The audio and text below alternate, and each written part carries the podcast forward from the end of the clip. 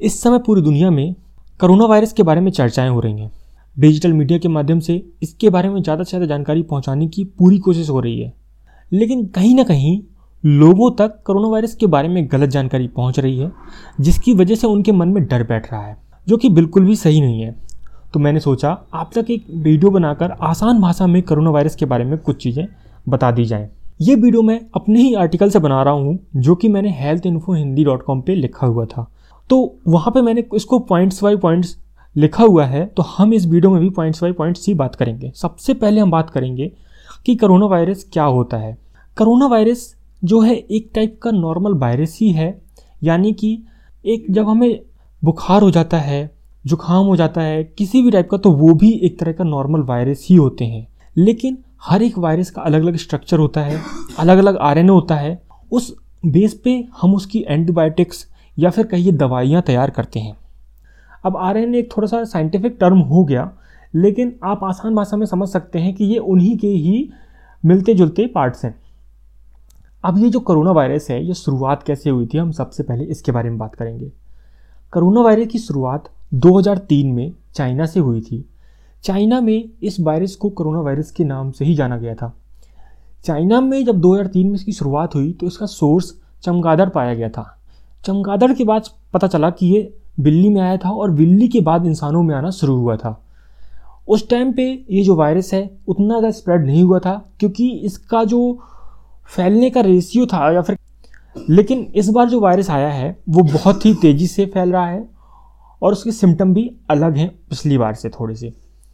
अब हमने इसका नाम नोवल करोना वायरस रखा हुआ है। उसका रीज़न ये है कि ये एक नया वायरस है पिछली बार के मुकाबले। तो इसके लिए इसको कुछ नया नाम देने के लिए हमने इसको नोवल कोरोना वायरस यानी कि नया कोरोना वायरस बोल दिया है। इसको शॉर्ट फॉर्म में हम लोग कोविड नाइन्टीन भी बोलते हैं। नाइन्टीन का मतलब ये है कि ये 2019 में आया था तो इसलिए इसको कोविड नाइन्टीन भी बोला जाता है। वो वायरस इतना ज़्यादा फैल रहा है कि अभी तक लाखों के ऊपर केस आ चुके हैं। भारत में भी 178 केस आ चुके हैं, जिनमें से चार लोगों की मौत हो चुकी है। सबसे ज़्यादा ये महाराष्ट्र और केरल तरफ़ फैल रहा है। इन सब चीज़ों की वजह से ज़रूरी है कि सभी लोगों तक सही जानकारी हो। 2019 में जो कोरोना वायरस आया है, यानी कि जो नोवल कोरोना वायरस है, उसका सोर्स क्या है, वो अभी तक हमको नहीं पता चला है।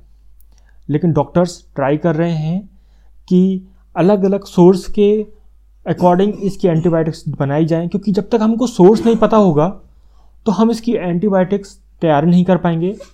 लेकिन डॉक्टर ने ट्रायल शुरू कर दिए हैं, कुछ इंसानों पे ट्रायल करे भी गए हैं। कुछ महीने लगेंगे लेकिन उसको आने में, क्योंकि कुछ महीने ट्रायल करने के बाद ही हम उस पर कुछ कह पाएँगे कि उसका साइड इफ़ेक्ट तो नहीं है। ऐसा ना हो कि हम उसकी एंटी बना तो दें और मार्केट में ला दें। फिर उसके बाद कुछ साइड इफ़ेक्ट निकल आए। लेकिन डरने की ज़रूरत नहीं है, क्योंकि ये जो नोवल करोना वायरस है, इसका जो डेथ रेशियो है बहुत ही कम है। अगर आपको ये मान लीजिए हो भी जाए तो सिर्फ़ एक परसेंट चांस है कि आपकी मौत हो जाएगी। बाकी नाइन्टी नाइन परसेंट चांस है कि आप बच जाओगे। लेकिन बसरते आप सही समय पर डॉक्टर को बता दो। ये नहीं कि आपको नॉर्मल फीवर हो गया है, फिर भी आप नहीं बता रहे हो तो वो आपकी बड़ी गलती होगी, क्योंकि वो फिर अगल बड़ी स्टेज पर पहुँचने आने के बाद एक जब बैक्टीरिया होता है, जब ग्रोथ कर जाता है तो उसको रोकना फिर और मुश्किल हो जाता है। तो अब हम अगले पॉइंट पे बात करते हैं जी तो हमने जान लिया कि कोरोना वायरस होता क्या है। इसकी क्या चीज़ें हैं, क्या नाम है, सब हमने जान लिया। अब हम आगे बात करेंगे कि इसमें हमें सावधानियाँ कौन सी रखनी चाहिए। देखिए, मैंने आपको जैसे बताया कि अगर आपको ये हो भी गया तो एक परसेंट चांस है कि आप मरेंगे। लेकिन इसका मतलब ये नहीं कि आप बिल्कुल नॉर्मल हो जाएँ, इससे डरे ही ना और इस चक्कर में आप डॉक्टर को दिखाएँ ही ना। और जिससे होगा क्या ना कि आपके अंदर ही वो स्प्रेड हो जाएगा और फिर आपकी फैमिली में भी फैमिली से फिर बाहर फैलेगा, फिर उसको रोकना और हमारे लिए मुश्किल हो जाएगा। लेकिन वो हम चाहते नहीं कि हमारी फैमिली में भी हो। तो जैसे ही आपको कुछ भी हो तो आपको डॉक्टर को संपर्क करना चाहिए। हेल्पलाइन नंबर पर फ़ोन करना चाहिए। गवर्नमेंट ने हेल्पलाइन नंबर जारी करके रखे हैं।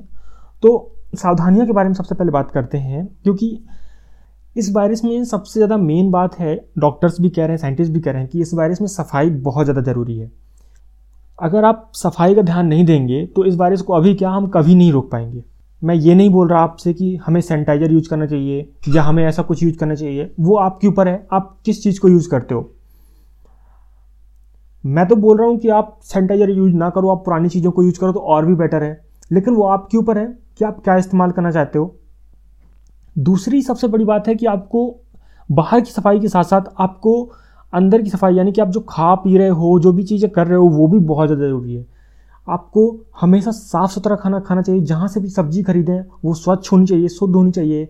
उसमें पूरे पोषक तत्व यानी न्यूट्रिशन होने चाहिए, जो भी आप सब्ज़ी खरीद रहे हो केमिकल वाली सब्ज़ी ना हो तो बहुत ही अच्छा है, क्योंकि मार्केट में इस टाइम पे जो सब्ज़ियाँ मिल रही हैं, वो केमिकल के थ्रू ही ग्रो करी जा रही हैं, जो कि हमारी सेहत के लिए बिल्कुल भी सही नहीं है। तो हमें बहुत ध्यान देना है कि हम जहाँ से भी सब्ज़ी खरीदें, वो स्वच्छ हो और केमिकल रहित हो।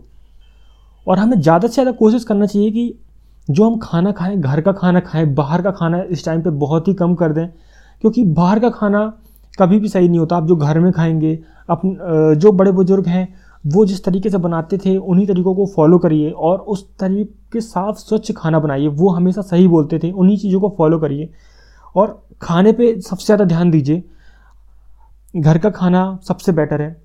इसके अलावा, क्योंकि अगर आप बाहर का खाना खाएँगे ना, देखो आप तेल वाली चीज़ें खाएँगे, मिलावट वाली चीज़ें खाएँगे, सब्ज़ी जो होंगी वो केमिकल के थ्रू ग्रो करी गई होंगी। तो वो आपको उतनी ज़्यादा न्यूट्रिशंस नहीं दे पाएँगी। उल्टा हमारा इम्यून सिस्टम कमज़ोर हो जाएगा, जिससे आपको और भी दिक्कतें हो जाएँगी। जहाँ बीमारी नहीं हो रही होंगी, वहाँ अगर आप बाहर का खाना खा रहे हो तो दिक्कत तो होंगी ही होंगी। इसीलिए हमें दो बातों का ध्यान रखना बहुत ही ज़रूरी है। पहला, कि शरीर को पूरी तरीके से साफ़ रखें। दूसरा, जो खाना खाएँ, वो पूरी तरीके से शुद्ध हो और पोषक से भरपूर हो। इन दो बातों के अलावा आपको तीसरी बात का भी ध्यान रखना है, कि आप जिन चीज़ों का इस्तेमाल कर रहे हैं, वह चाहे आपका मोबाइल हो, लैपटॉप हो या आपके कपड़े हों या फिर आपके घर का कोई भी सामान हो, ऐसी चीज़ें जो आपके टच में रहती हैं, उनको आपको रेगुलर साफ़ करते रहना चाहिए। क्योंकि अगर आप अपने शरीर को साफ़ कर भी लेंगे और अगर आपका सामान साफ़ नहीं हुआ तो उनके कीटाणु आपके शरीर में आ जाएँगे और आपके लिए बिल्कुल भी सही नहीं होगा। इसलिए हमेशा ध्यान रखें कि जो भी आप सामान यूज़ कर रहे हो, उसको हमेशा रेगुलर साफ़ करते रहें। सामान में मैं खासतौर पर बोलना चाहूँगा, आपका जो मोबाइल है, लैपटॉप है, आपके जितने भी इलेक्ट्रॉनिक्स डिवाइस हैं रिमोट है टीवी का, ये सब चीज़ें हमारे हमेशा हाथ में रहती हैं और बार बार अलग अलग हाथों में भी जाती हैं। हम कुछ भी कर रहे होते हैं बार बार इनको टच कर रहे होते हैं तो इनमें सबसे ज़्यादा बैक्टीरिया होने के चांसेस होते हैं। इसलिए यहाँ पे मैंने एक लिक्विड सजेस्ट किया है, उसको आप, अगर आप चाहें तो ऑर्डर कर सकते हो। उससे क्या होगा ना, आपका जो फ़ोन है, आपका लैपटॉप है, उनके बैक्टीरिया हैं, वो आप साफ़ कर सकते हो। नॉर्मल पानी से आप साफ़ मत करना, क्योंकि ये इलेक्ट्रॉनिक डिवाइस हैं, बहुत जल्दी ख़राब हो जाते हैं। तो आप उस लिक्विड से हर एक हफ़्ते, दो हफ़्ते में जब भी आप चाहें, साफ़ करते रहिए। तो उससे उतने ज़्यादा बैक्टीरिया नहीं हो पाएँगे उनमें और आप थोड़ा सा सेफ़ ही रहेंगे। क्योंकि हम खाना खा रहे होते हैं, तब भी फ़ोन चला रहे होते हैं तो कोई मतलब नहीं बनता उतना ज़्यादा। हम बाहर की चीज़ों को साफ़ रखें, खाना भी आपसे साफ़ खा रहे हो, फिर आप बार बार फ़ोन को टच कर रहे हो तो कोई मतलब नहीं बना। आपने सब किया कराया पे, पानी फेर दिया। तो आप ये लिक्विड जो है, बहुत अच्छा लिक्विड है, इसको आप ऑर्डर कर लो। आप इससे लैपटॉप भी साफ़ कर सकते हो फ़ोन भी, जितनी भी आपके इलेक्ट्रॉनिक डिवाइस है, उन सभी को साफ़ कर सकते हो। क्योंकि ये क्या है ना एक तरह से एल्कोहल बेस होता है तो जो हमारे कीटाणु होते हैं, वो ख़त्म हो जाते हैं। ठीक है? हमारा जो तीसरा पॉइंट है, वो है कोरोना वायरस से या किसी भी बीमारी से हमें डरने की ज़रूरत क्यों नहीं होनी चाहिए? देखो, आप डरोगे, उससे कोई फ़ायदा तो होगा नहीं। उल्टा जो हमारा माइंड है, वो हमारी बॉडी को नेगेटिव सिग्नल भेजेगा, जिससे कि हमारे बॉडी में जो हार्मोन्स हैं या फिर जो एंटीबॉडीज़ हैं, वो गलत तरीके से काम करती हैं अलग अलग हार्मोन जनरेट करती हैं, उससे और भी बुरा असर पड़ता है। हम आपको रीज़न बताते हैं कि आपको डरने की ज़रूरत क्यों नहीं है। देखिए, इसमें 99 परसेंट चांस है कि आपको कुछ नहीं होगा। सबसे पहली बात तो ये। ये मैं नहीं बोल रहा, सभी लोग बोल रहे हैं। ये एक डाटा है जो कि अभी कलेक्ट किया गया है कि इतने ज़्यादा चांसेस हैं कि आपको कुछ भी नहीं होगा। 99 परसेंट चांस है। एक परसेंट चांस है कि अगर आप साधन नहीं रखते, आप बहुत ज़्यादा लेट इन्फॉर्म करते हो डॉक्टर को, या फिर आपको कोई बीमारी पहले से है तो वो एक परसेंट चांस उस वजह से है कि आपको कोई बीमारी पहले से है, जैसे आपका हार्ट अटैक है हार्ट अटैक की बीमारी है, शुगर की बीमारी है, ये सब चीज़ें जो अगर आपको पहले से हुई तो उन वजहों से जो है आपको हो सकता है आपके डेथ के चांस बढ़ जाएँ। क्योंकि अभी तक जितने भी मरीज़ हैं ना, वो मरे हैं तो उसका सिर्फ़ एक ही रीजन था, उनको कोई ना कोई बीमारी पहले से थी। कोई भी स्वस्थ इंसान, जो कि चालीस साल से कम उम्र का था, उसकी डेथ अभी तक बिल्कुल भी नहीं हुई है। जो लोग मरे हैं, उनका बैकग्राउंड या फिर हिस्ट्री चेक करेंगे तो आपको उनकी बीमारी कोई ना कोई उनके शरीर में पहले से एक बीमारी थी। जो उनका शरीर उस कोरोना वायरस से लड़ नहीं पाया, क्योंकि हमारे शरीर में एंटीबॉडीज़ होती हैं, पहले से आप कोई दवाई मत खाइए, उसकी कोई ज़रूरत होती ही नहीं है, क्योंकि हमारा शरीर पहले से इतना हर चीज़ के लिए तैयार होता है। एंटीबॉडीज़ हमारे शरीर में पहले से होती हैं, जो कोई भी बाहर की बीमारी आएगी, कुछ भी आएगी, वो खुद से लड़ लेता है। लेकिन अगर आपका शरीर कमज़ोर हो चुका हो किसी बीमारी की वजह से या कुछ ऐसी चीज़ों की वजह से, दवाई ज़्यादा खाई हो आपने बहुत ज़्यादा पास्ट में तो आपका इम्यून सिस्टम आपकी एंटीबॉडीज़ उतनी तरीके से वर्क नहीं कर पाती। इसीलिए हमें कभी भी इतनी ज़्यादा दवाई नहीं खानी चाहिए कि हमारी जो बॉडी है, वो अंदर से इतनी कमज़ोर हो जाए कि कभी को हमको कोई बीमारी हो तो हम उससे लड़ ही ना पाएँ। इसीलिए हमें हमेशा बहुत कम दवाई खाना चाहिए। जब कभी बहुत ज़्यादा ज़रूरत हो, तभी कोई दवाई खाएँ, वरना दवाई खाने की ज़रूरत बिल्कुल भी नहीं है। आप अपने आप, शरीर को अपने आप ही सही होने दें, वो सबसे बेहतर है। डॉक्टर का कहना है कि जो 40 साल से कम उम्र के लोग हैं, उनको बिल्कुल डरने की ज़रूरत नहीं है। जो 40 साल के ऊपर के हैं और जिनको कोई ना कोई बीमारी है तो वही इससे ज़्यादा इन्फेक्टेड होंगे। इसके अलावा या फिर आप किसी को टच करते हैं या फिर किसी को तो फिर आपको चांसेस हैं कि आपको ये वायरस हो सकता है। इसके अलावा उन लोगों को भी बहुत ज़्यादा डरने की ज़रूरत है जो कि तमाकू गुटखा या फिर कोई भी स्मोकिंग करते हैं, कुछ भी करते हैं उन लोगों को भी इससे बहुत ज़्यादा डरने की ज़रूरत है, क्योंकि अगर उनको ये वायरस हो गया तो उनके मरने के चांस बहुत ज़्यादा बढ़ जाते हैं। उनके मरने के चांस फिर एक परसेंट से डायरेक्ट नाइन्टी नाइन परसेंट हो जाते हैं। यानी कि फिर आपके चांस हो जाते हैं कि आप नाइन्टी नाइन परसेंट चांस है कि आप मर जाओगे और एक परसेंट चांस है कि आप बच जाओगे। तो अगर आप गुटखा खाते हो या तम्बाकू या फिर दारू वारू कुछ भी पीते हो तो आपको आपसे बिल्कुल भी नहीं करना है, क्योंकि इससे आपकी हेल्थ पे बहुत बुरा इफ़ेक्ट पड़ता है। कैंसर वगैरह तो होता है, वो अलग चीज़ है। लेकिन अगर कोई भी छोटी मोटी बीमारी भी हो जाती है तो उसको सही करने में भी बहुत ज़्यादा समय लग जाता है।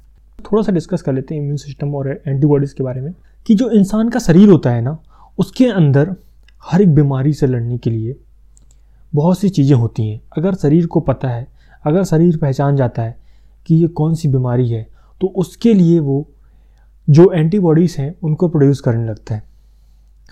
और उन एंटीबॉडीज़ से आपके अंदर जो भी छोटी मोटी बीमारी आती है, जो कि शरीर को पता है कि अगर ये बीमारी है तो वो अपने आप ही ठीक हो जाती है। जैसे अगर आप कुछ गलत खा लेते हो मार्केट का तो आपको पता है कि आपको उस चीज़ के सिम्टम दिखने लगते हैं, आपका पेट खराब हो जाता है या फिर आप में ऐसी कोई भी चीज़ें निकलती है दाने निकलने लगते हैं चेहरे पे। तो ये सब जो है ना सिम्टम है कि आपके अंदर कुछ गलत गया है या फिर आपका शरीर उस चीज़ को डाइजेस्ट नहीं कर पा रहा है। तो उस चीज़ के लिए हमारी बॉडी एंटीबॉडीज़ या फिर एंटीबायोटिक्स जो है प्रोड्यूस करती है। अब हम बात करेंगे कि अगर आपको कोरोना वायरस हो जाए तो आपको क्या करना है? देखिए, अगर आपको कोरोना वायरस हो जाए ना, या फिर आपको शक है कि आपको कोरोना वायरस है तो सबसे पहले तो आपको अपने आप को सभी लोगों से अलग कर देना है। किसी अलग कमरे में या किसी अलग जगह में आपको चले जाना चाहिए और साथ ही गवर्नमेंट द्वारा हेल्पलाइन नंबर पे कॉल कर देना चाहिए। देखो, अगर आप सभी लोगों के साथ रहेंगे और अगर आपको लग रहा है कि आपके अंदर कोरोना वायरस के लक्षण हैं तो वो जो लक्षण हैं, वो सभी लोगों तक फैल सकते हैं, जिससे कि आपके परिवार और आपके दोस्तों में भी वो वायरस आ जाएगा फिर उनको भी वो तकलीफ़ उठानी पड़ेगी। इसलिए जितना जल्दी हो सके आप अपने आप को सभी लोगों से अलग कर दें और गवर्नमेंट द्वारा हेल्पलाइन नंबर पे कॉल करें।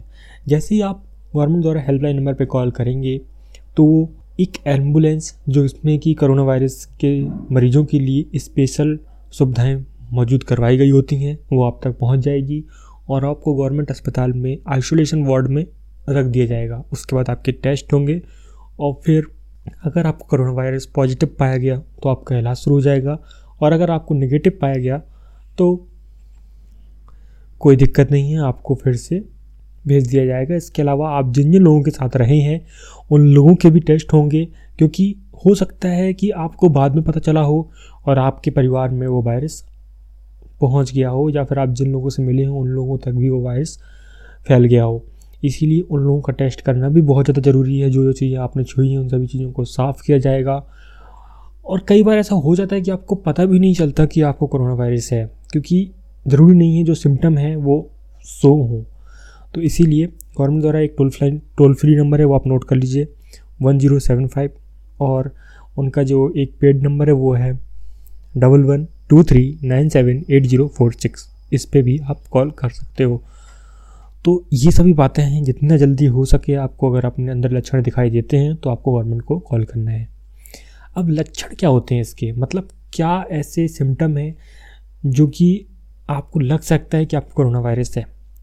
सबसे पहला तो आपको सांस लेने में दिक्कत हो सकती है। जब भी अगर आपको कोरोना वायरस है तो आपको सांस लेने में भी दिक्कत होगी। इसके अलावा खांसी जुखाम जुखाम कम रहेगा, सूखी खांसी ज़्यादा रहेगी और बार बार रहेगी नॉर्मल जब हमको खांसी जुखाम होता है तो इतनी ज़्यादा खांसी नहीं आती जितनी कि आपको कोरोना वायरस पे आएगी लगातार। और आपको जुकाम बहुत ही कम फील होगा, लेकिन जुकाम भी हल्का हल्का फील होगा। सिर में टेम्परेचर हंड्रेड की हंड्रेड डिग्री फ़ारेनहाइट के ऊपर पहुँच जाएगा। ये सभी जो है मेन लक्षण है कोरोना वायरस के। इसके अलावा छोटे छोटे सिम्टम और भी हैं, जो कि आप हमारी वेबसाइट में जो आर्टिकल है, उसमें जाके देख सकते हैं। उसमें मैंने कुछ वीडियो सजेस्ट करी हुई हैं, वो आप देख सकते हो। तो ये तो लक्षण है, क्योंकि जो इसके लक्षण है ना, जो इसके सिम्टम है, वो नॉर्मल बुखार जैसे ही हैं। तो जितने नॉर्मल के बुखार के सिम्टम होते हैं, वो सभी इसमें हैं और कुछ स्पेशल जो है वो मैंने आपको बता दी जैसे कि सांस लेने में दिक्कत, खांसी बार बार आना टेम्परेचर है होना और नॉर्मल खांसी से ज़्यादा खांसी आना, जैसे कि टीबी के मरीज़ को खांसी आती है सेम उसी तरीके से। तो ये उसके स्पेशल फ़ंक्शन है। अब हम बात करेंगे कि क्या कोरोना वायरस के जो मरीज़ होते हैं, उनको मास्क पहनना ज़रूरी है? यह एक बहुत ही कंफ्यूज कर देने वाला सवाल है, क्योंकि मास्क पहनना है या नहीं यह बहुत सारी कंडीशन पर निर्भर करता है। जैसे कि अगर आप किसी ऐसी जगह पर हैं जहाँ पर करोना वायरस के मरीज़ हों तो हो सकता है आपको पहनना चाहिए, बिल्कुल पहनना चाहिए। लेकिन अगर आप ऐसी जगह पर हैं जहाँ पर कोई पब्लिक ही नहीं है, आप घर में अकेले हैं, फिर भी आप मास्क पहनने तो उसका कोई मतलब नहीं बनता। ज़बरदस्ती आपको सांस लेने में अलग से दिक्कत होगी और आपको फ्रेश एयर नहीं मिलेगी, जिससे जहाँ आपको कोई बुखार नहीं हो रहा या फिर जहाँ बीमार नहीं हो रहे, उल्टा आप कोई और बीमारी अंदर आ जाएगी अगर आप चौबीस घंटे में मास्क पहने रहेंगे, क्योंकि आपको फ्रेश एयर अच्छे से नहीं मिल पाएगी। तो अगर आप पब्लिक प्लेस में हैं तो एक तो रीज़न ये बन जाता है। दूसरा रीज़न ये है मास्क पहनने का कि अगर आपको कोई सर्दी है, जुकाम है, खांसी है या फिर आप सिम्टम है कोरोना वायरस के, आपको महसूस हो रहा है तो तुरंत आपको मास्क या फिर अपने आप को कवर कर लेना चाहिए। और अलग कर देना चाहिए आम दूसरी पब्लिक से। या फिर अगर आपको सिम्टम नहीं भी है सिर्फ़ नॉर्मल खांसी जुकाम भी है तो भी आपको मास्क पहन लेना चाहिए, क्योंकि वो जो खांसी जुकाम है, वो भी वायरस ही होता है और दूसरों को फैल जाता है। तो आप मास्क पहन सकते हो, ये एक रीज़न हो सकता है। इसके अलावा और कोई ऐसा मेन रीज़न नहीं है, और करोना वायरस से ये नहीं बचाता। मतलब मान लीजिए किसी को है तो उतना ज़्यादा नहीं आपको प्रिवेंट नहीं कर पाएगा, जितना कि लोग समझते हैं कि आप घूम रहे हो, क्योंकि उससे एयर तो अंदर जा ही रही है ना कहीं ना कहीं से। तो लेकिन हाँ थोड़ा सा असर पड़ता है पब्लिक प्लेस में बहुत ज़्यादा पब्लिक सिटी में जा रहे हैं, जैसे कि मेट्रो स्टेशन एयरपोर्ट ख़ासतौर पर इंटरनेशनल एयरपोर्ट या फिर कोई ऐसी टूरिस्ट वाली प्लेस जहाँ पे बाहर से लोग आ रहे हैं तो फिर आपको ज़रूर पहनना चाहिए, क्योंकि वहाँ पे जो लोग हो रहे हैं, वो बाहर से आ रहे हैं अलग अलग जगह से आ रहे हैं तो उनको हो सकता है। लेकिन अगर आप ऐसी जगह पे हैं जहाँ पे आपके आसपास के ही लोग हैं या फिर आपके घर के लोग हैं तो फिर कोई दिक्कत नहीं, उतनी वाली है नहीं। इसके अलावा अगर आप पब्लिक प्लेस पे जा रहे हो तो जिस भी चीज़ को छू रहे हो तो उसके छूने के बाद अपने फेस को तुरंत मत छुओ। फेस को छूने से पहले हाथ को अच्छी तरीके से साफ़ कर लो। हो सके तो अगर आपको ज़रूरत लगे तो आप हैंड सैनिटाइज़र भी अपने साथ ले सकते हो, जो कि मैंने अपनी वेबसाइट पर रिकमेंड किए हैं, और वीडियो के नीचे भी लिंक मिल जाएँगे। और मास्क किस टाइप का लेना है, वो भी मैंने अपने वीडियो पे लिंक दिया है और इसके अलावा हमारी वेबसाइट पे भी लिंक है जिसको आप देख सकते हो कि मास्क अगर आपको दुकानों पे नहीं मिल रहे, क्योंकि बहुत ज़्यादा शॉर्टेज चल रही है मतलब इतनी ज़्यादा डिमांड है, जितने ज़्यादा मास्क है नहीं मार्केट में तो आप ऑनलाइन भी खरीद सकते हो, मैंने लिंक दे दिया हुआ है। और मैंने अपनी वेबसाइट पे एक वीडियो का लिंक दिया है मतलब WHO की जो वर्ल्ड हेल्थ ऑर्गेनाइजेशन है, उन्होंने एक वीडियो बनाई हुई है कि क्या मास्क जो है प्रोटेक्ट कर सकता है कोरोना वायरस से। तो वो भी आप देख सकते हो, उन्होंने बिल्कुल अच्छे से समझाया हुआ है बहुत डिटेल में मास्क के बारे में। तो ये सब तो हो गई कोरोना वायरस के बारे में बातें। अब एक, अभी अभी प्रधानमंत्री जी जो हैं हमारे, उन्होंने 19 मार्च की रात को एक जानकारी दी है कि 22 मार्च को जनता कर्फ्यू किया जाएगा। जनता कर्फ्यू वो है जो जनता के द्वारा ही किया जाएगा और जनता के लिए किया जाएगा। तो ये जो उन्होंने कहा है, निवेदन किया है कि 22 मार्च 2020 को सुबह सात बजे से लेकर रात को नौ बजे तक घर से बिल्कुल भी बाहर नहीं निकलना है। अगर इस आदेश का पालन करेंगे तो सच में कोरोना वायरस से रोकने में कुछ ना कुछ मदद तो ज़रूर मिल जाएगी।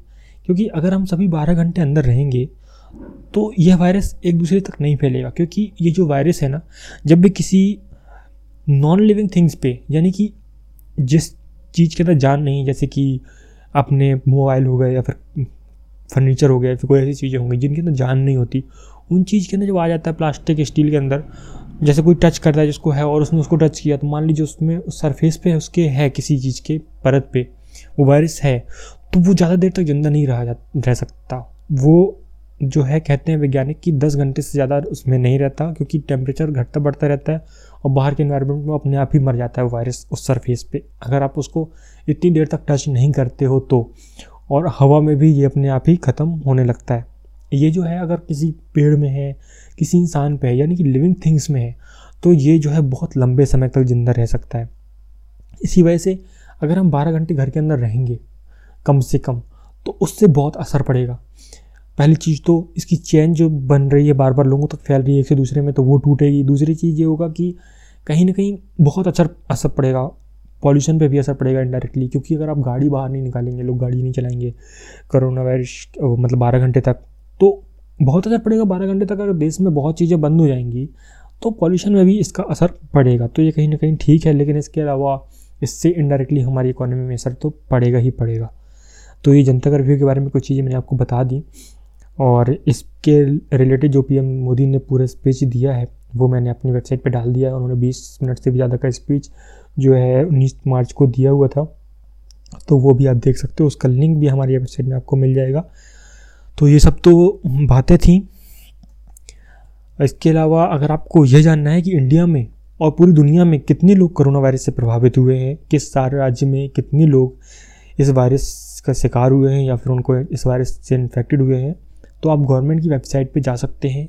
M O H F W dot G O V dot in government की वेबसाइट स्क्रीन पे भी फ्लैश हो रही होगी और हमारी वेबसाइट पे भी और स्क्रीन और वीडियो के डिस्क्रिप्शन पे भी इसका लिंक आपको मिल जाएगा।